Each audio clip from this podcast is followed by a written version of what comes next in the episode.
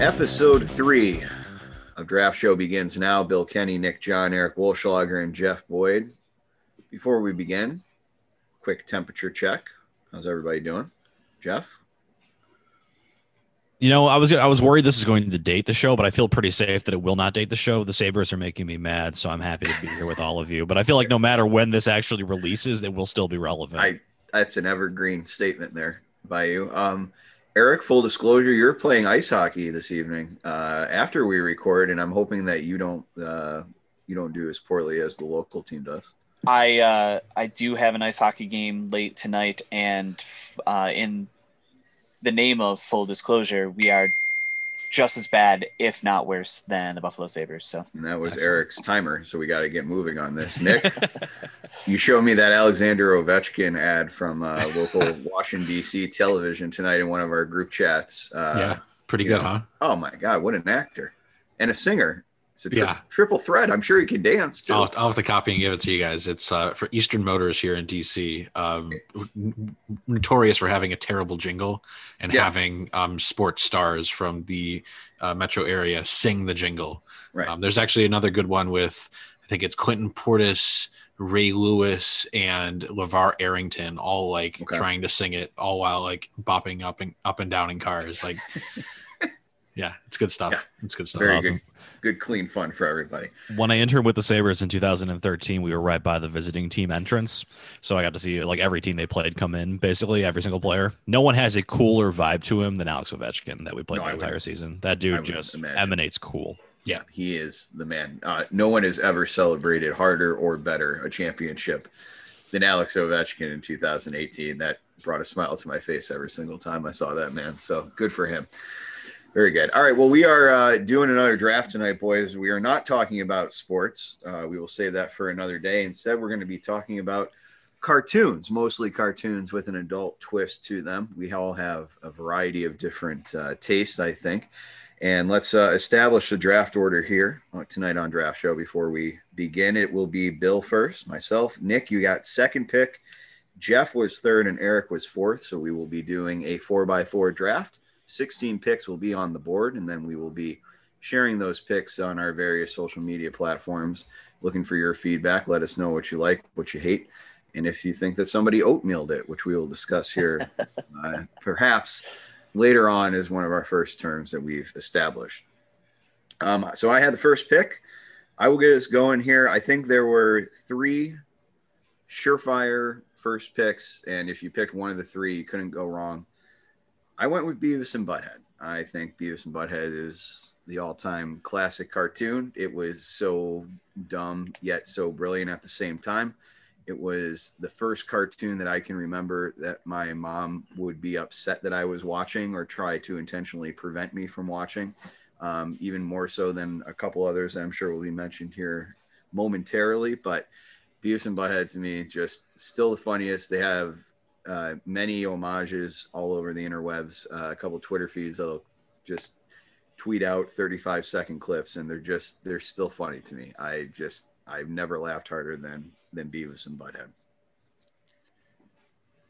Yeah, it's the combination of the animation mixed with the the music videos in the middle. Yes. I think yeah. the music videos like bring a really important part of it. Obviously, it shortens the the the actual cartoon itself, so it doesn't have to be you know this full length you know 22 minute cartoon like you're mixing in nonsense and playing just absolutely like ridiculous videos. One of the the videos i remember the most um and the whole like all of the clips that they would put in put in with it was a song called detachable penis.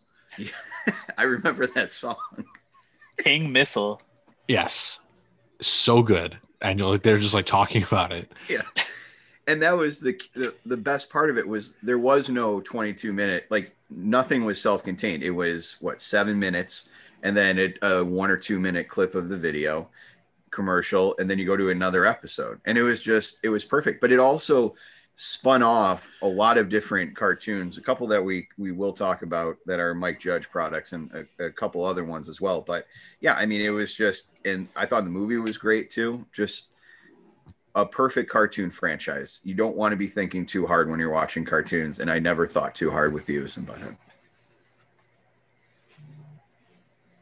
Eric. I like Good. the pick. Good stuff. Yeah, the only, the only thing for me is maybe this because I'm the slightly younger one in, in the room. Yeah, it- this one it doesn't resonate you. for me the same way because I was I think I was just too young to appreciate it at its height. So you were born in 93 or 91. 91. So you, yeah, it, it was in its heyday, uh, probably in like the 92 to 96, I think was when the movie came out. Um, so yeah, I was six to 11 and that's just the perfect age, right. To just have it. It's, it's brilliantly stupid humor is the way I would describe it. I uh, I think what I enjoyed about it was as ridiculous as they were, it was in some ways relatable. Like you knew a couple of kids that wore, you know, metal t-shirts Yeah. and were a little off and uh you kind of suspected that's what was happening when they got together alone in their mom's living room or whatever, but you weren't sure and then just MTV confirmed it for you and you were like, "Okay, well, you know, at least I, I'm a little more worldly. I, I understand now. I, I can confirm those suspicions. So I, it was it was fantastic. Uh, I I don't have a bad thing to say about it. I, I think this was a solid pick. So Beavis and Butthead goes number one. Nick, number two. I think the other uh, home run for a lot of people. Yeah, uh, The Simpsons. Um, it's I I think obviously there are there are downsides to this pick because The Simpsons has been around for 500 years and has not really been relevant for the last you know probably since like 2000 2001 but even still it is immensely relevant to culture. It, it's still like it's still important maybe not to the extent it was like it was everywhere in the 90s absolutely everywhere. Um and some of the the you know people's sayings and and different characters are just like timeless. They have been around for you know 30 years. And you know storylines and and you just get to know everybody so well. And the world is absolutely enormous they repeat you know bring characters back like they bring in um, celebrities to to vo- to voiceovers all the time which is awesome. Um, you know they're one of the few um, shows like this that does that consistently did something like this back then. Um, so it was really exciting. Um, you know there's it's full of trivia. There's so much simpsons trivia out there which really you know obviously excites me a lot. Um, so I, I just think it, it and it's very culturally culturally revel relevant from the 1990s like there isn't a single show that's more you could Yeah. you could try and say it's like seinfeld or friends or something like that but no it's the simpsons And I think that it, you know, it, like you said, I think it just got renewed for its 33rd year. I think 1989 was when it debuted It's right around then, yeah. as its own thing off of the Tracey Ullman show. And I mean, yeah, we everybody knows Conan O'Brien was a writer, but there were so many other comedians that did writing or guest spots on the show. And yeah, I, it even even though it may not be culturally relevant right now, the 10 year run that it had probably from like 90 to 2000, I think is nearly unparalleled uh, compared to any other show, period. Just name it. It could be, you could be talking about 60 Minutes. You could be talking about Sunday Night Football. You could be talking about Seinfeld. You could be talking about anything. And Simpsons is right there when it comes to television. Yeah, this was the surefire number one on my board. Just and even though they've had a couple down seasons and some down episodes, I think they still are funnier than people give them credit for, just because it isn't necessarily as on top and witty as it may maybe was in 1998. Doesn't mean that it's completely jumped the shark here at this point. Uh, this is the Michael Jordan of comics. This is a sh- slam dunk first round pick, in my opinion. So if you're looking to identify age difference on the on the podcast, this was the first show that my parents prevented me from watching. so that's how old I am.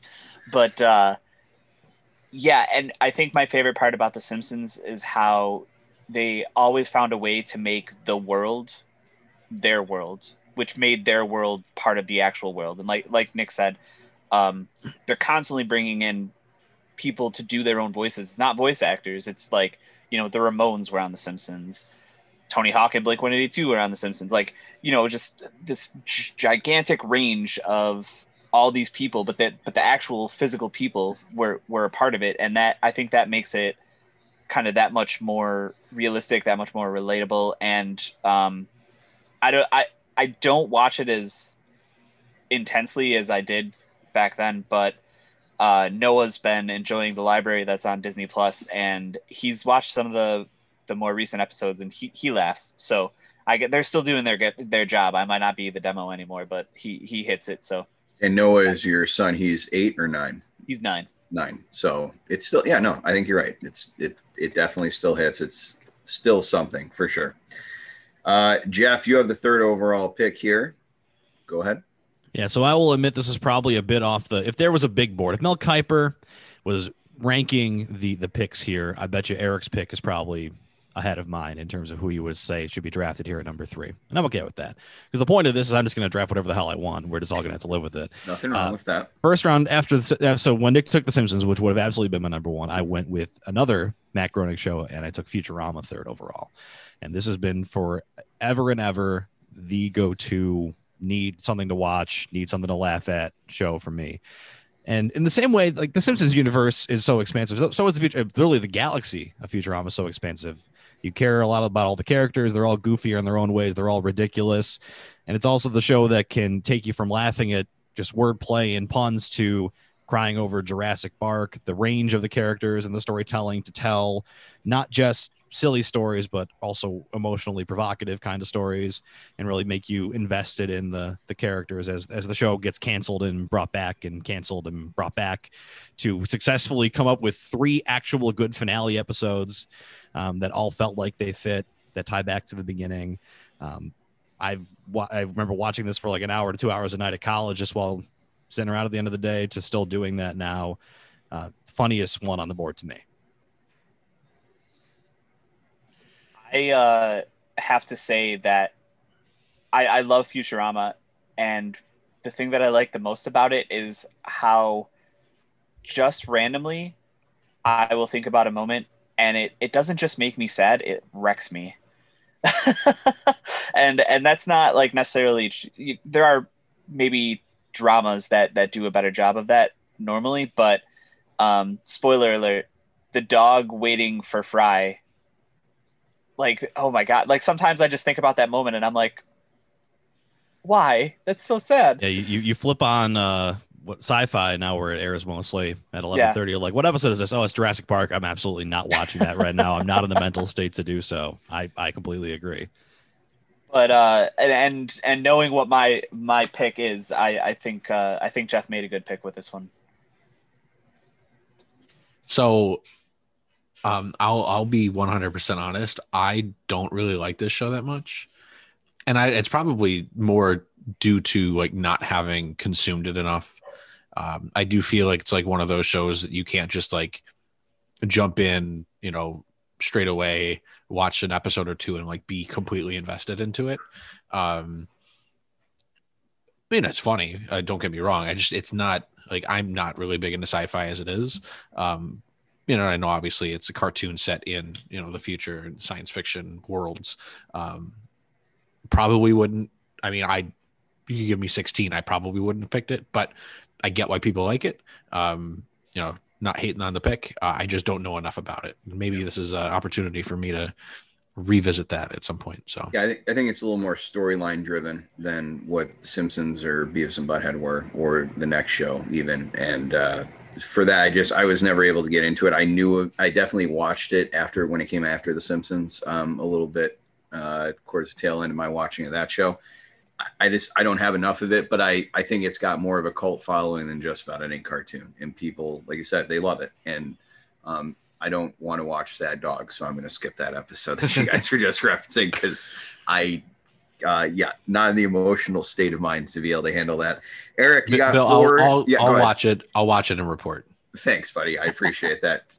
Just text me a report. Eric, you Yeah. got the uh, the turnaround here. You got four and five. Fire away. Okay, so uh, at pick number four, I went with South Park, another iconic. I, I uh, you guys talked about the top three. I feel like um, if you had picked four, these these would pretty much be the four. Um, you know, I I remember the beginning and how it was silly and edgy and and fun, and then I remember when it took a turn and it started like really just making a distinct effort to nail whatever the social commentary at the time was, and the fact that they would like take headlines and crank out an episode of stop motion animation in a week. Like I know they ran a sweatshop. I know like the working conditions were mostly terrible. I know that they both also like committed themselves to that same schedule. Um, uh, uh Matt Parker and Trey Stone, but I just you know, I, I, and, and they've been around for almost 25 years now too. Mm-hmm. And they're still making episodes. They're still relevant and they still kind of hit that same social commentary.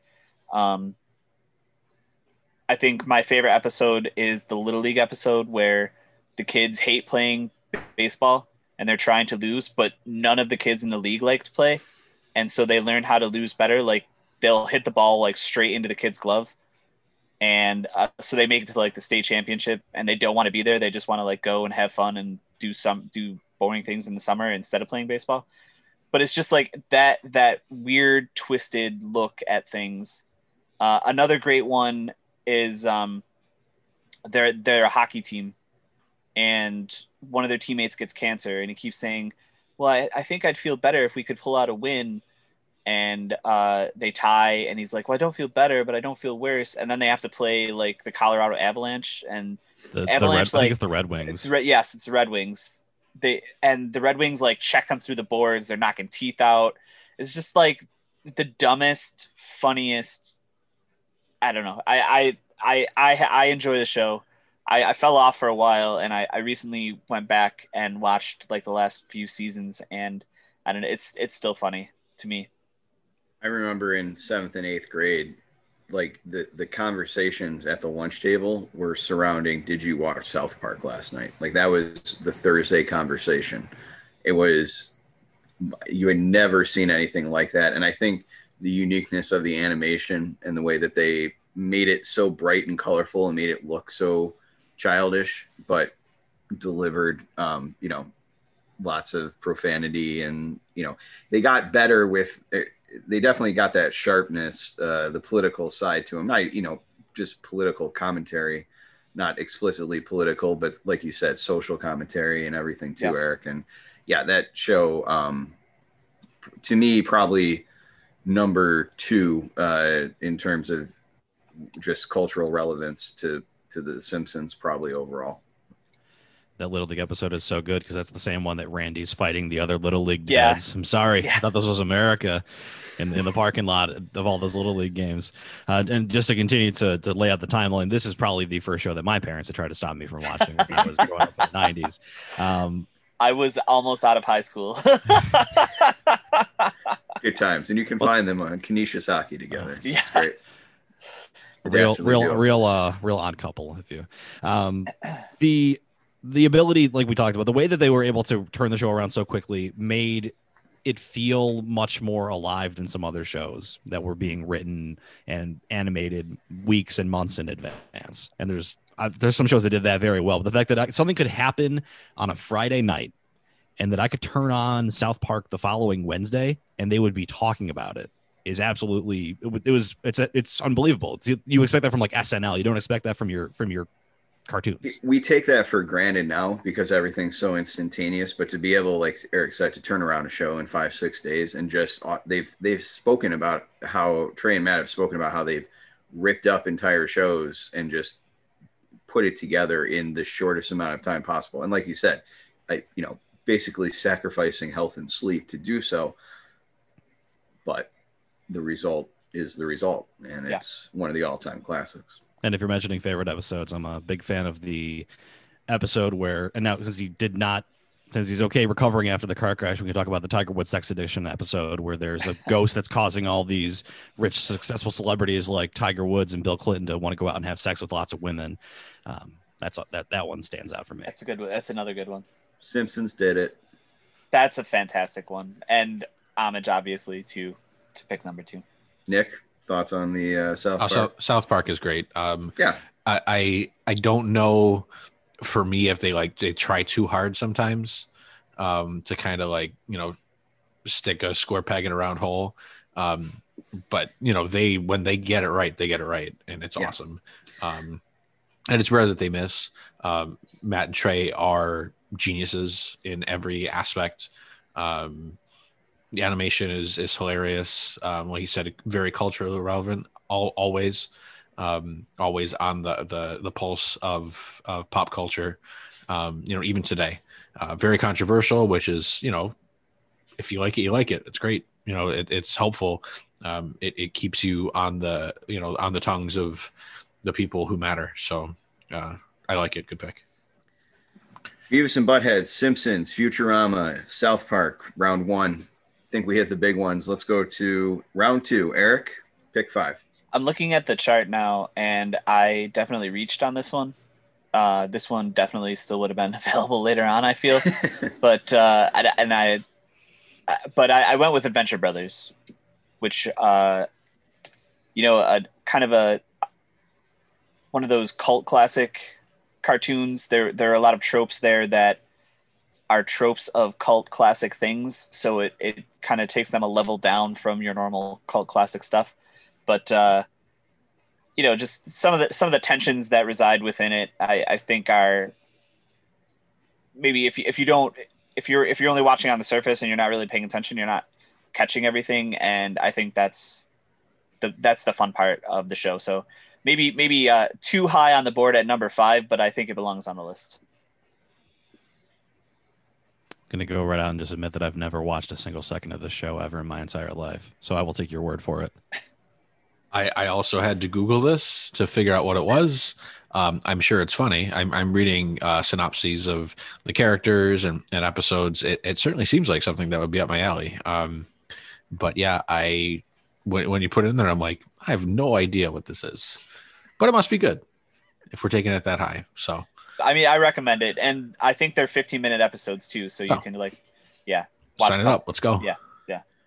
Uh, I also have never watched Venture Brothers, but I'm sure it's really good. And uh, would it have been available at uh, 12 or 13? Yes, I think it would. How how did I oatmeal twice in a row? Like.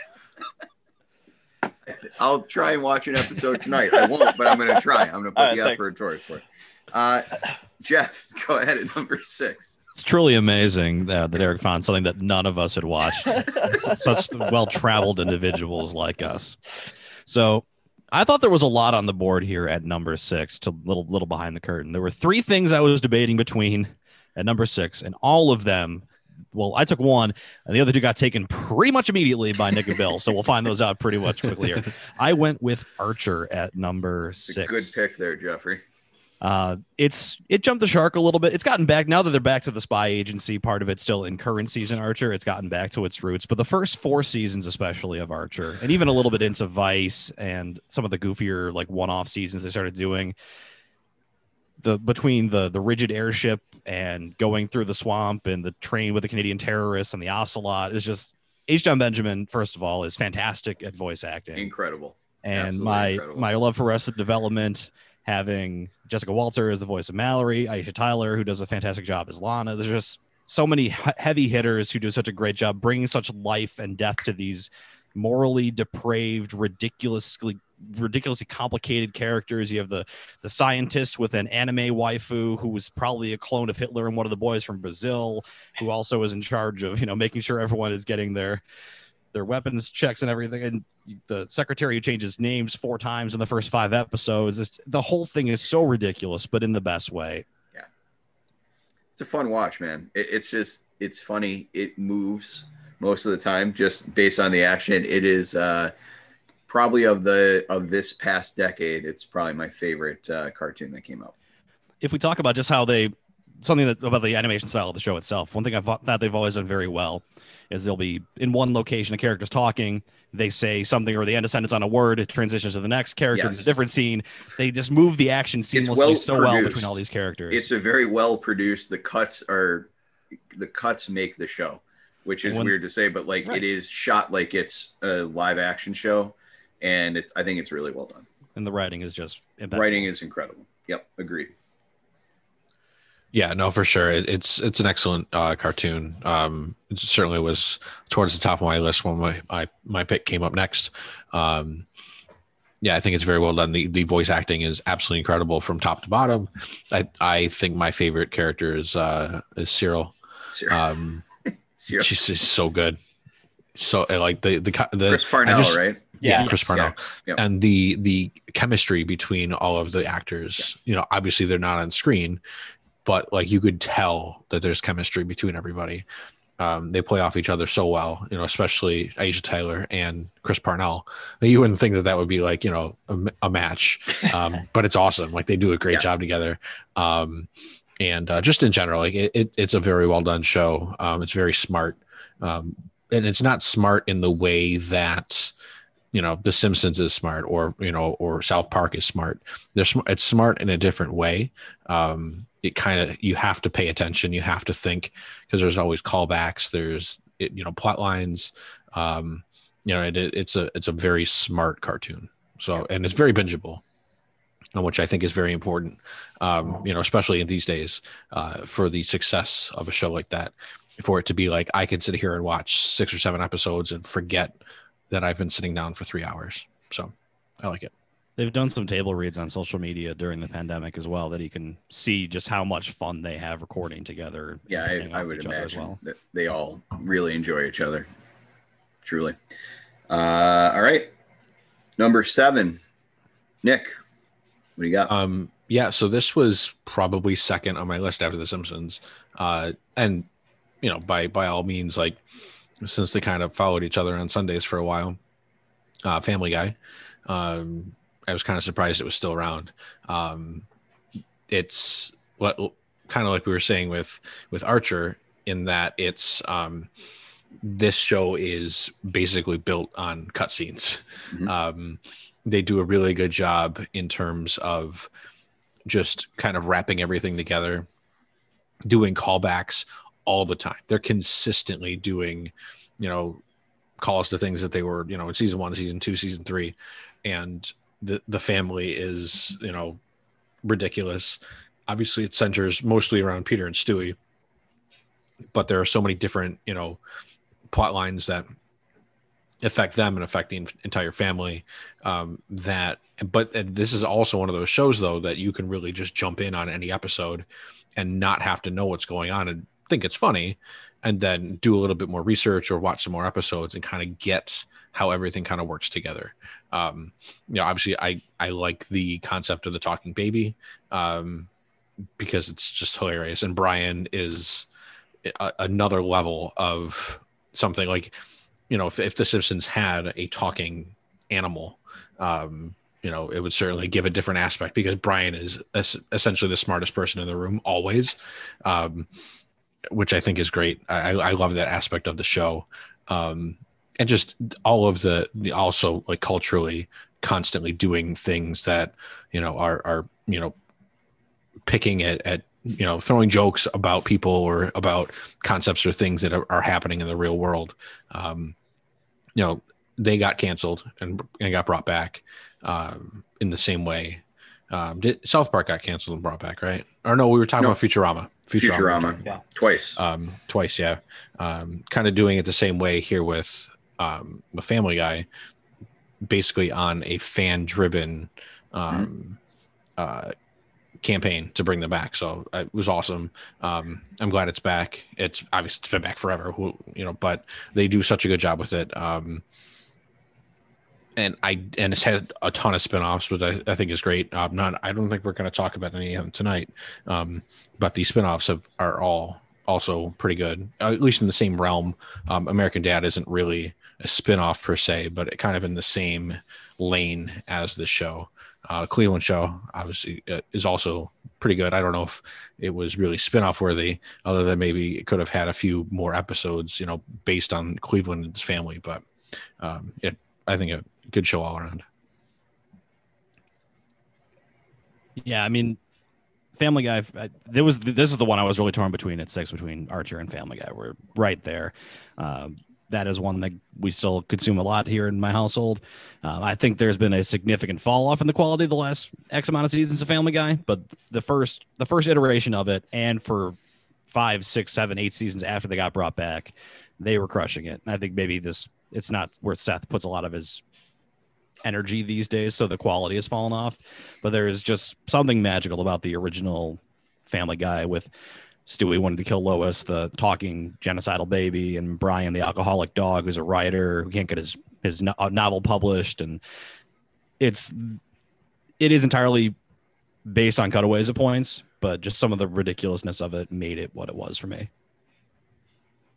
Yeah, I thought it was you know fantastic and farcical, and um, the ridiculousness is is what made it the best. Like and every everything that you guys have said so far, I agree with. Like the the homicidal baby, like his only goal in life is to kill the person that brought him life. I just that's that's hilarious to me. And Brian, like he's obvious, he's the smartest person in the room, but he's also maybe got the most faults, which is also like super funny to me. Um, just kind of like that that gifted and talented kid that you know ends up like setting fires and stuff like that. Like you know what I mean? Just kind of he's he's brilliant, but he's he's a little bit off. Um, so, but yeah, great great show, great pick. Uh, good job, guys. I love any time that we take the timing of something and take it too far. And the joke where Peter hurts his leg and just sits there for a minute going like that just kills me. That's the best because you take it so far, it's funny. It's then all right, it's old then you're just like, all right, this is ridiculous. And then it brings it all the way back around to being funny again. Like that is something that I can, I, that I love that awkward, you know, confusing sense of humor. And I think that MacFarlane did it. And also, when they got canceled and came back, the very first scene is them talking about how they were canceled. And then they listed every single Fox show that was produced and canceled in between them being broken off. And then they said, do you think we'll come back? Peter lists the list, and then he says, well, if those were all canceled, and then they immediately go to the song, and then we're back. like that is great to me, and it's a list that's about it's, you know, it's like a two minute list long. Yeah, it's fantastic. I think you know, and yes, it, does it have its fastball? No.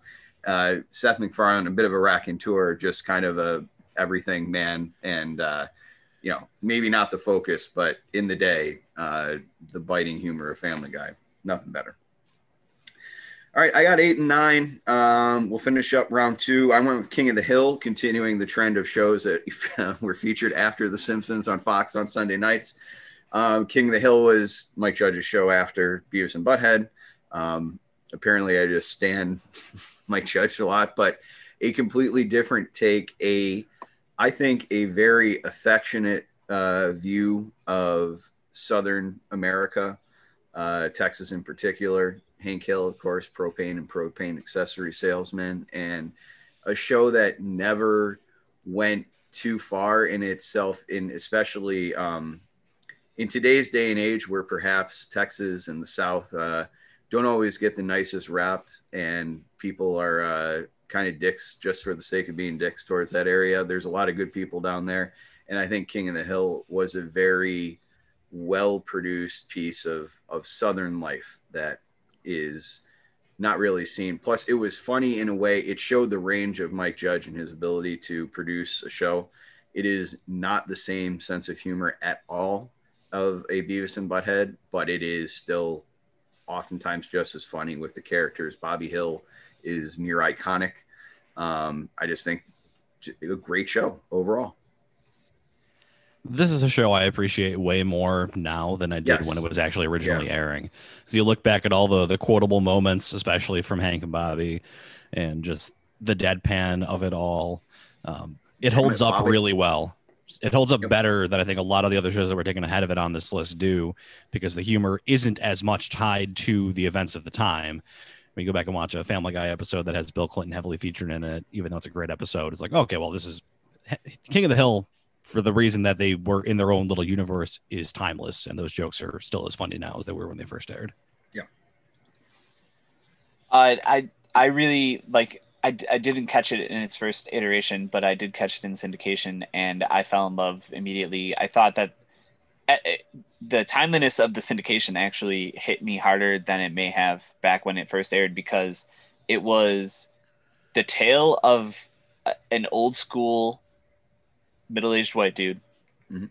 coming to terms with the fact that the world is moving on and like just making slight adjustments in his life so that he can not be co- completely irrelevant but still holding on so hard to the past that he like hold so dear and i just I don't know. I, I uh, credit to the writers. I I think it's fantastic for that reason, and, and like the just the characters that swirl around him, and kind of have that same evolution along those lines. I I, I think it's a I, th- I I think it's a fantastic television show, much less cartoon. Yeah, no, it, it's it's very good. Um, you get an idea of the characters, and you feel for these characters. You Yeah. feel for you know Hank and Peggy and Bobby and Luann and like the, these characters that are just so real. Mhm. Um, you know, obviously they're not real, but they you see Bobby and you know, I'm not going to speak for the other guys in the room, but like some of those things that he went through as as a kid in that show were things that I was either going through or went through at some point in my my life as a child. So it's it it was a different kind of cartoon. Um but It's also very completely grounded very in reality. There's Oh, no yeah. there's no fantastical part of it. Like it is, Yeah. nothing could not happen in real life in that show, or in a in a written show. And I think that that's what what made it work was it's a anti cartoon cartoon where none of the fantasy elements. That's the whole point of cartoons is being able to stretch your boundaries. None of that is done in the show, and I Yep. I think that that's a, a cool thing. Yeah, they could they could have shot the show with live actors. Yes, the writing. yes, and they would have. It would have been the same thing. Absolutely. Round two: Venture Brothers, Archer, Family Guy, and King of the Hill. Round three begins with I went with BoJack Horseman, the first ever Netflix cartoon, and a show that got six seasons on Netflix and dealt with. You know, we just talked about King of the Hill, dealing with kind of realism. Um, do you like to deal with addictions and traumas and racism and sexism and any kind else of ism, um, welcome to BoJack Horseman, a show about a failed anamorphic horse that is trying to make a comeback in life and dealing with all the trials and tribulations that come along with trying to stay relevant in a world that's changing, similar to what we just talked about with Hank Hill. Um, pretty, you know, obviously a fantastical premise. You have to deal with a talking horse as long as you're willing to go with that. But from there, it just kind of takes off. And I don't think you would see a show called BoJack Horseman and expect it to delve into the human condition like it did. But it is a very modern cartoon, and it hits on all the elements that we all feel. I think uh, on a you know I'll I'll speak to uh, on a weekly basis. Like you think about these things, it actually talks about mental health, and it does it in a very funny way. But almost sometimes it's like, oh boy, that that hit, didn't it? Um, that, that kind of came pretty real. So, you know, like I said, it, Netflix decided to go in. It's one of the first Netflix shows I remember like being an original type of show, and I think it hit every button uh, when it came to it. So, boys, your thoughts on BoJack Horseman? Heavily heavily endorse bojack um it's another one that i thought about earlier the the show it's it feels like if you if you lay all the elements out on the table this show should not work Correct. it is a Yep. horse actor an, an anthropomorphic horse actor with his friend who he's in love with who is dating a anthropomorphic dog um who all the all the while trying to like save the lives of his his roommate who can't get motivated and the girl who used like the the actress who used to be the girl on his original show back in the day.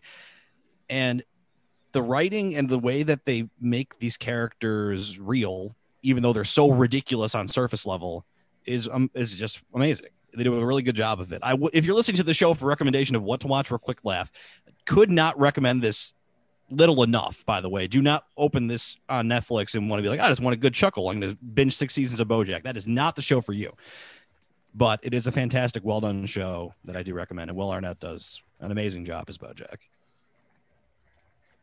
I am embarrassed to admit that I have seen like half of one episode of BoJack, and I didn't abandon it for like because I didn't like it or anything like that. It was, you know, I had thought I had 30 minutes uh, to myself in the living room.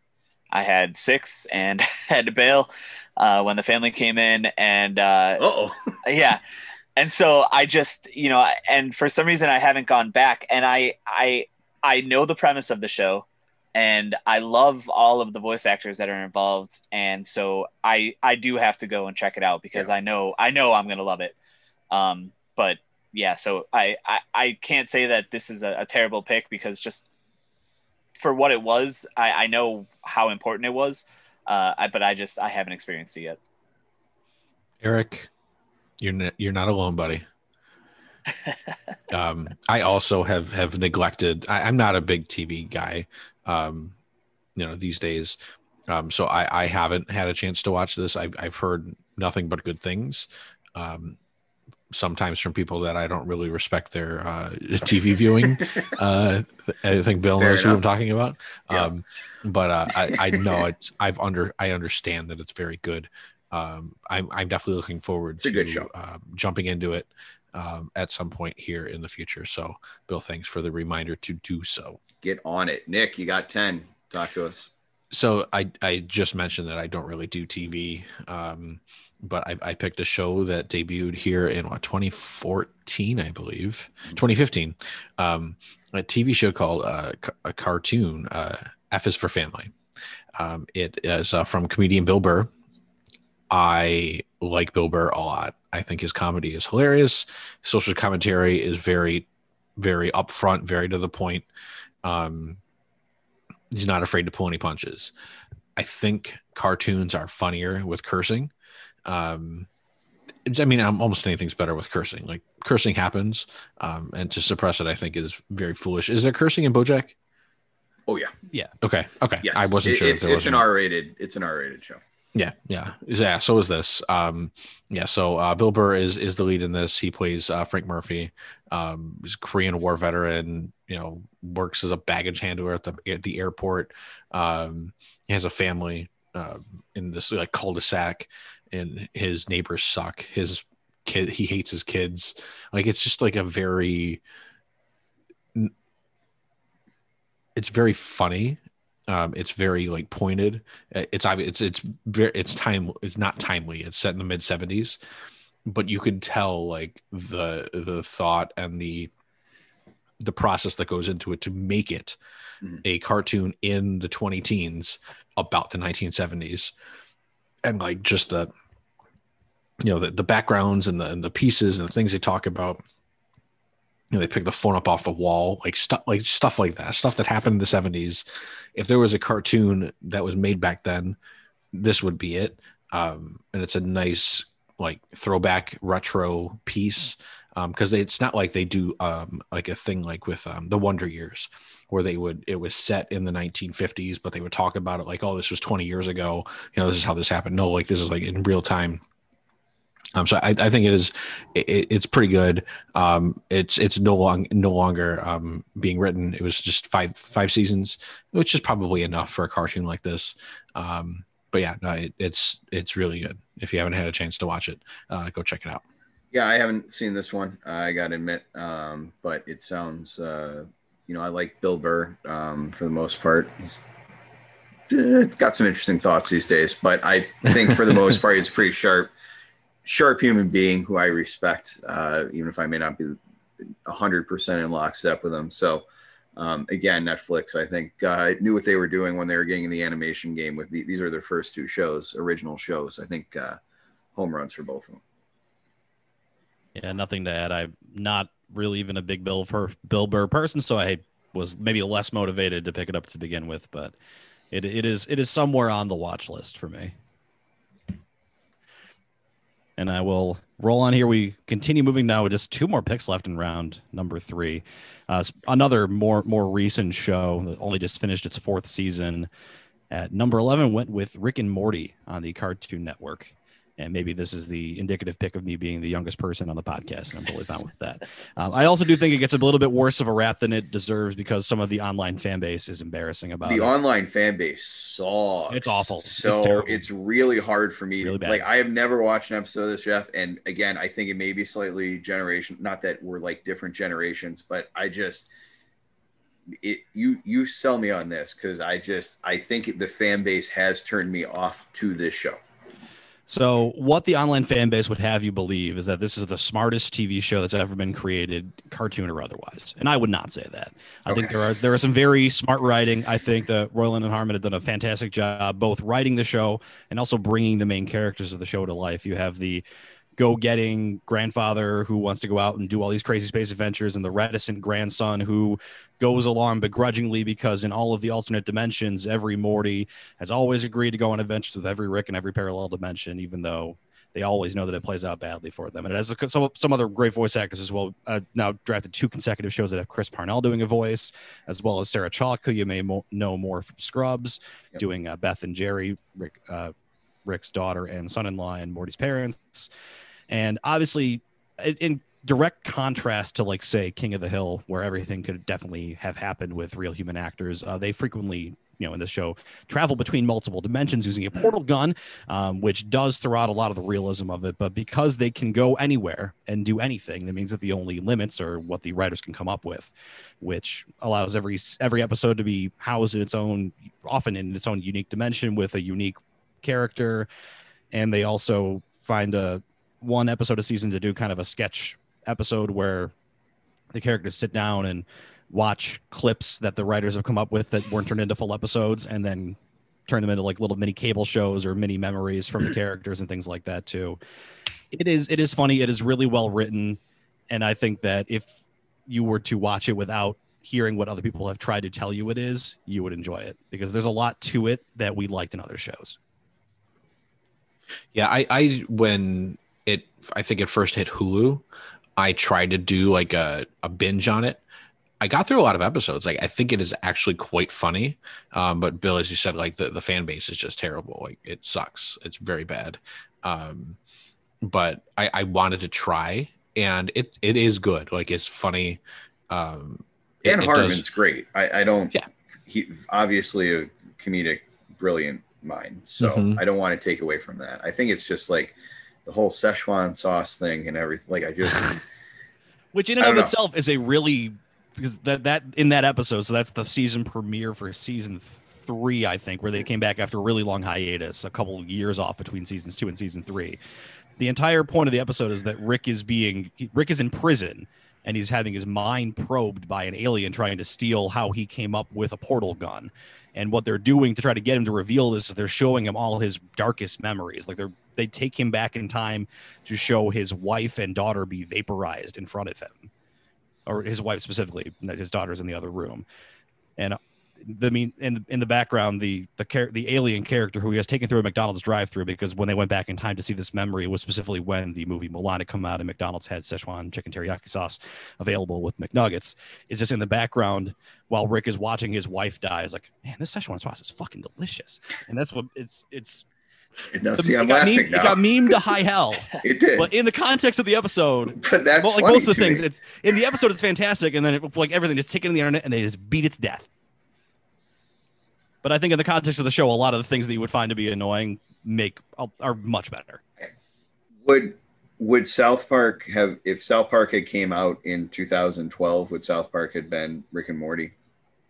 Like in terms of the internet, La- latched onto by the meme internet generation, probably. yeah. Because Trey and Matt have a lot of that same kind of smart sure. humor that appeals to that same demographic. Yeah. All right, I'll, I'll try one. We'll see. Eric, any thoughts on Rick and Morty?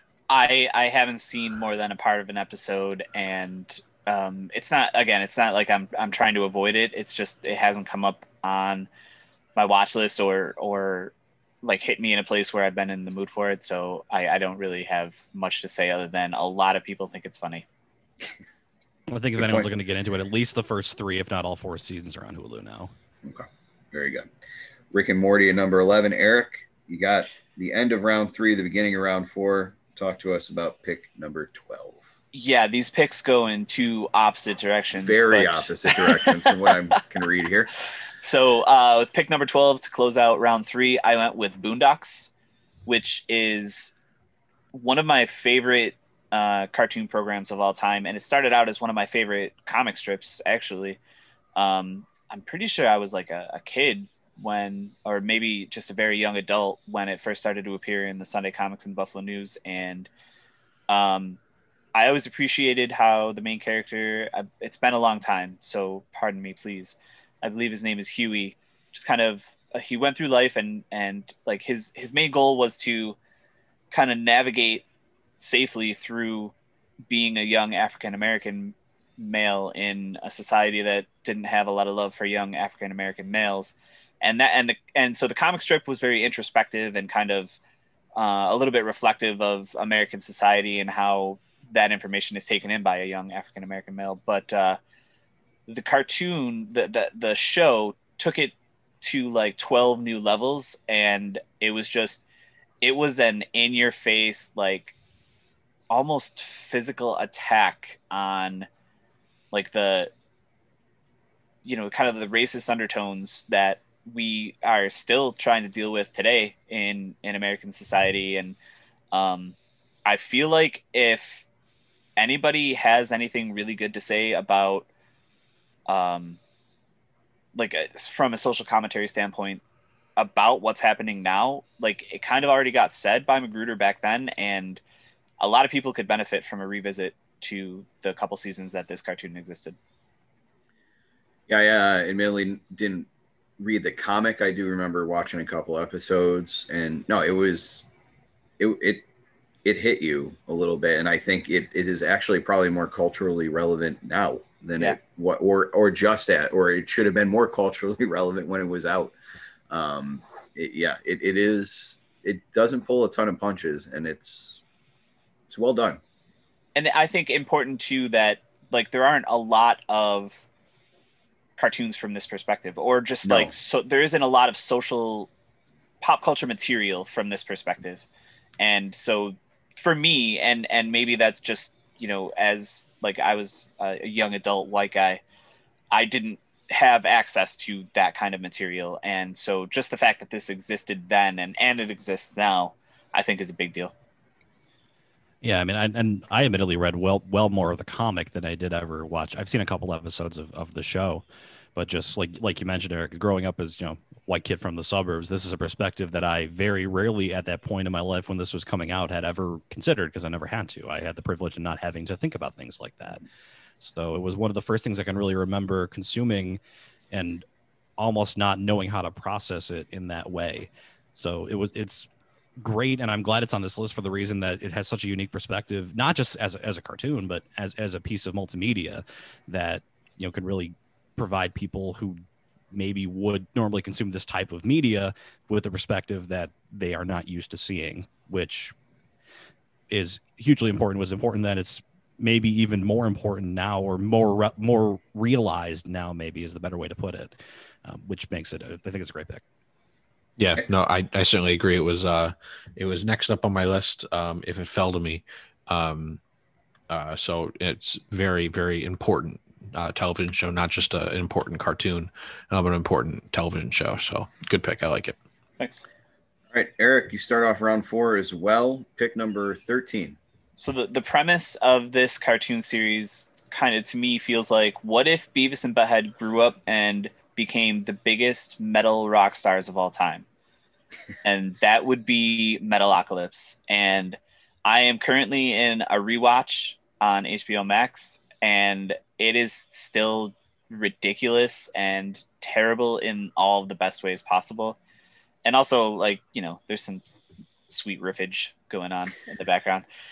Uh, you know, just like I, I like every, every time something happens and they're just like grunts brutal and you hear the guitar like you know it's, it's sparse throughout the show or spread throughout the show all scattershot but uh and then it kind of builds in the dynamic that you saw on the in that um was it some kind of monster the metallica documentary mm-hmm.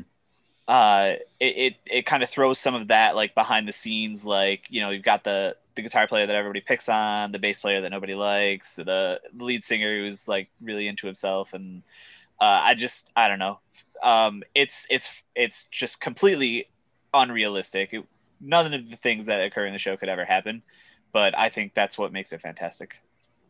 This is and this may be a weird parallel to draw because the the two items by themselves are so different. This is basically for me like a cartoon version of this is Spinal Tap, where they're aware of all of sure. the yeah. memes and kind of things that people lampoon in the industry, and then they just take that because they can, and they just dial it up to eleven because they're yeah. a cartoon. They can do whatever they want, and so as someone who like enjoys metal music and things like that, it's it's funny to see them take that environment and then just lampoon it. Nick, Uh, and I've heard good things. Um, I think I've seen like half. I've I've seen an episode. Um, I know who I know what Dethklok is. Um, thank you, Guitar Hero. Um, but uh, no, it, it's. And I've I've heard bits and pieces of the music. Um, certainly interesting uh, concept. Um, uh, definitely something I have to check out. Yeah, it sounds like a keeper. And you said it's on HBO Max now. It is, yeah. All right, I could probably hit that up then. Nick, this just makes me excited to do a draft of songs that are in Guitar Hero 2 or Guitar Hero 3. Let's do it. oh God, I think we have our premise for our next one. Jeff, fourteen. All right. So let, let's let's completely forget that structure exists here in any sort of media form for a little bit. We've talked What is about structure? what is structure what what is what is anything so instead of giving you a, a 30 minute piece of material 22 minutes in commercials or whatever it is let's instead give you two 15 minute segments of that that are just 10 minutes straight and into that 10 minutes we're just going to give you about 50 different sketches and maybe only 70% of them are even funny but there's so many of them uh, that it still works i love robot chicken it is so ridiculous they they will attack anyone and anything. They will use any sort of cartoon random reference. Seth Green and, and his team there. I, I'm not I'm not sure there is a single thing or concept or movie they have not at some point referenced. And is every single bit of it funny? No, there's some duds, but everything from you know Care Bears fighting to all the Skeletor and He-Man bits to the fact that and every year in the intro they find a way to re-resurrect all the characters they killed off at the end of the previous season because they thought they were finally going to get canceled on the previous season. Uh, it is it is just chaos. It is weird, and I greatly enjoy it.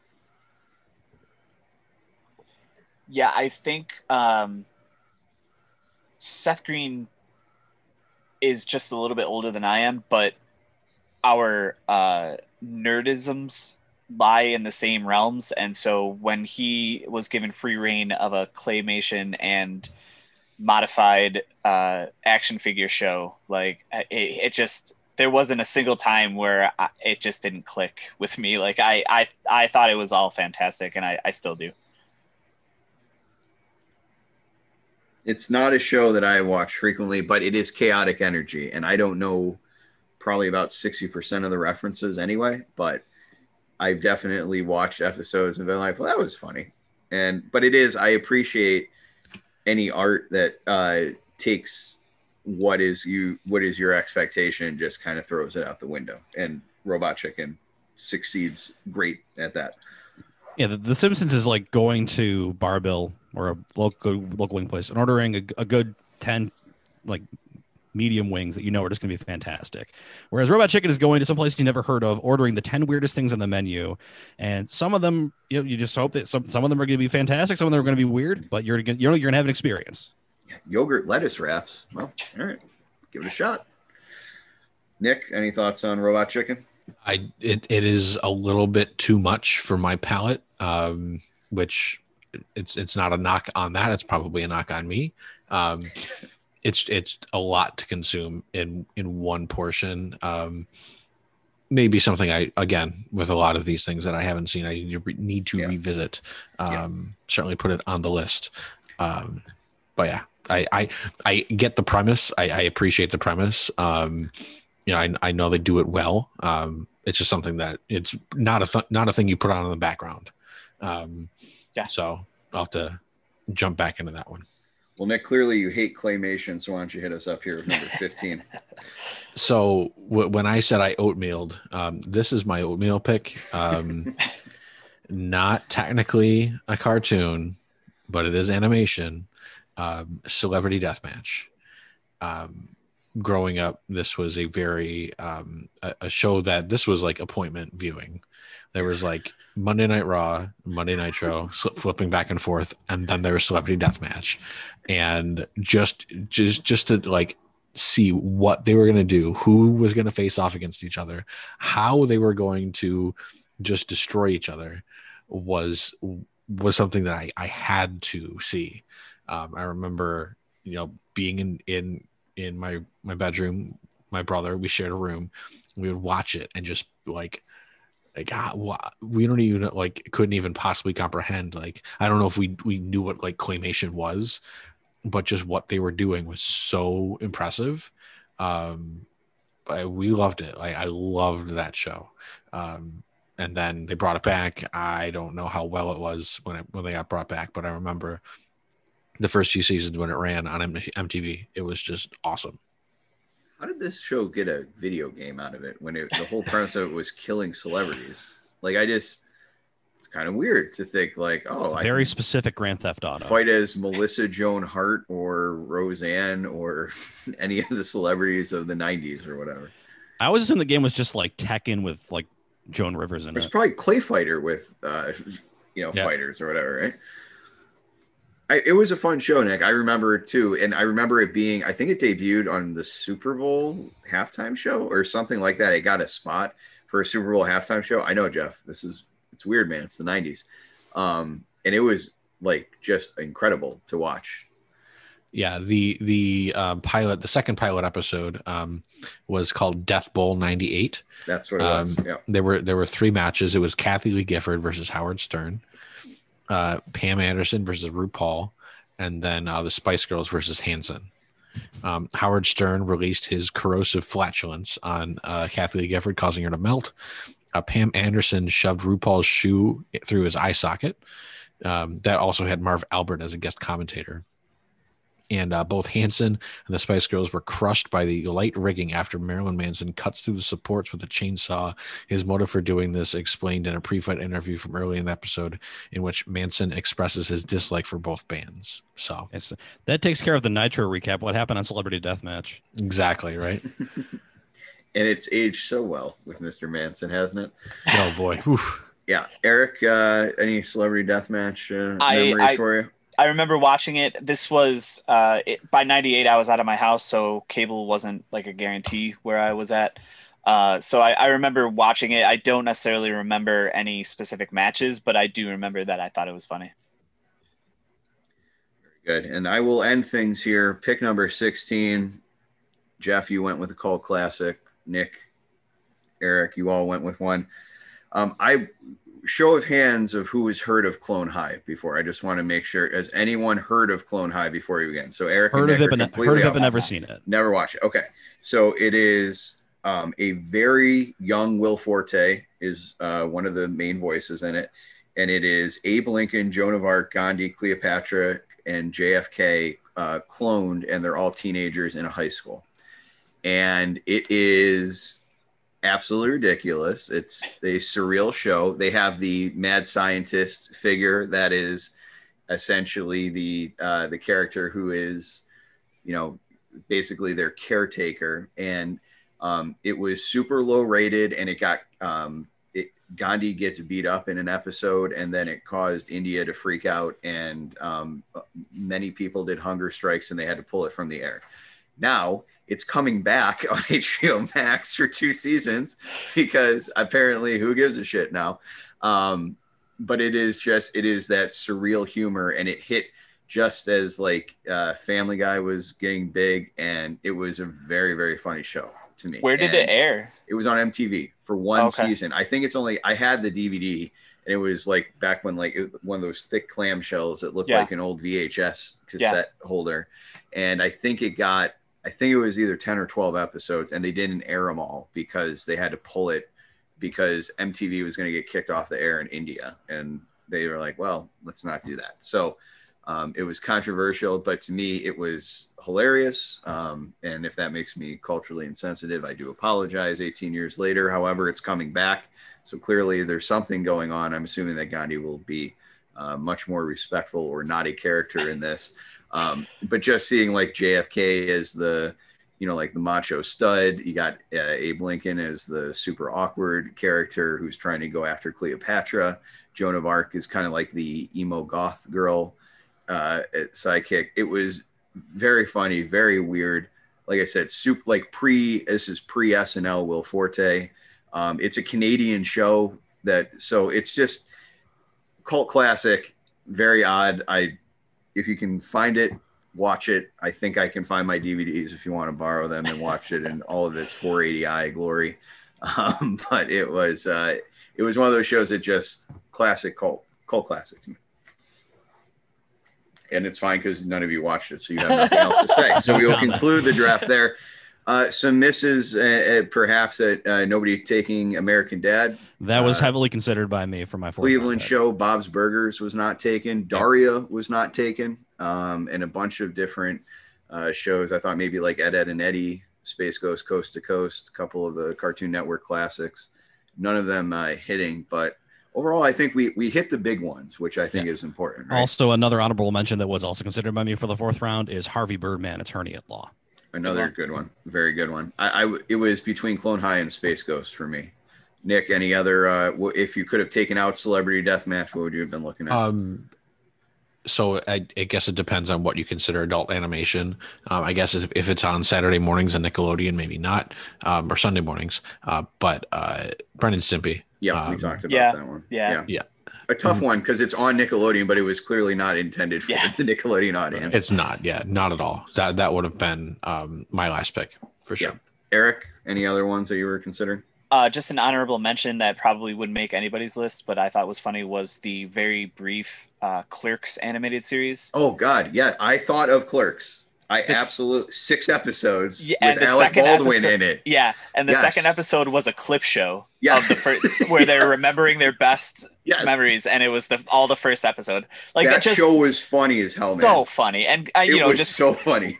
you wouldn't expect anything else from Kevin Smith, but he made the most out of six episodes. It it's, was- it's hard to say it's Oh, I, one of the I best want to watch it now solely because they just did a clip show No. about their one Yeah. episode. Go, that Jeff, go find it because You have to. that is It's- that's a yeah. great reference, Eric. That show is hilarious. That's a very good one. And Alec Baldwin is uh, just like the evil Yeah. guy in it for no reason. Hilarious. Good stuff. All right. Well, that does it here today for Draft Show. We do appreciate you guys listening and check us out on Facebook, Instagram, and Twitter where you can give us your thoughts on what we did. We will be back again with another one for Nick, for Eric, and for Jeff. I'm Bill. Talk to you then.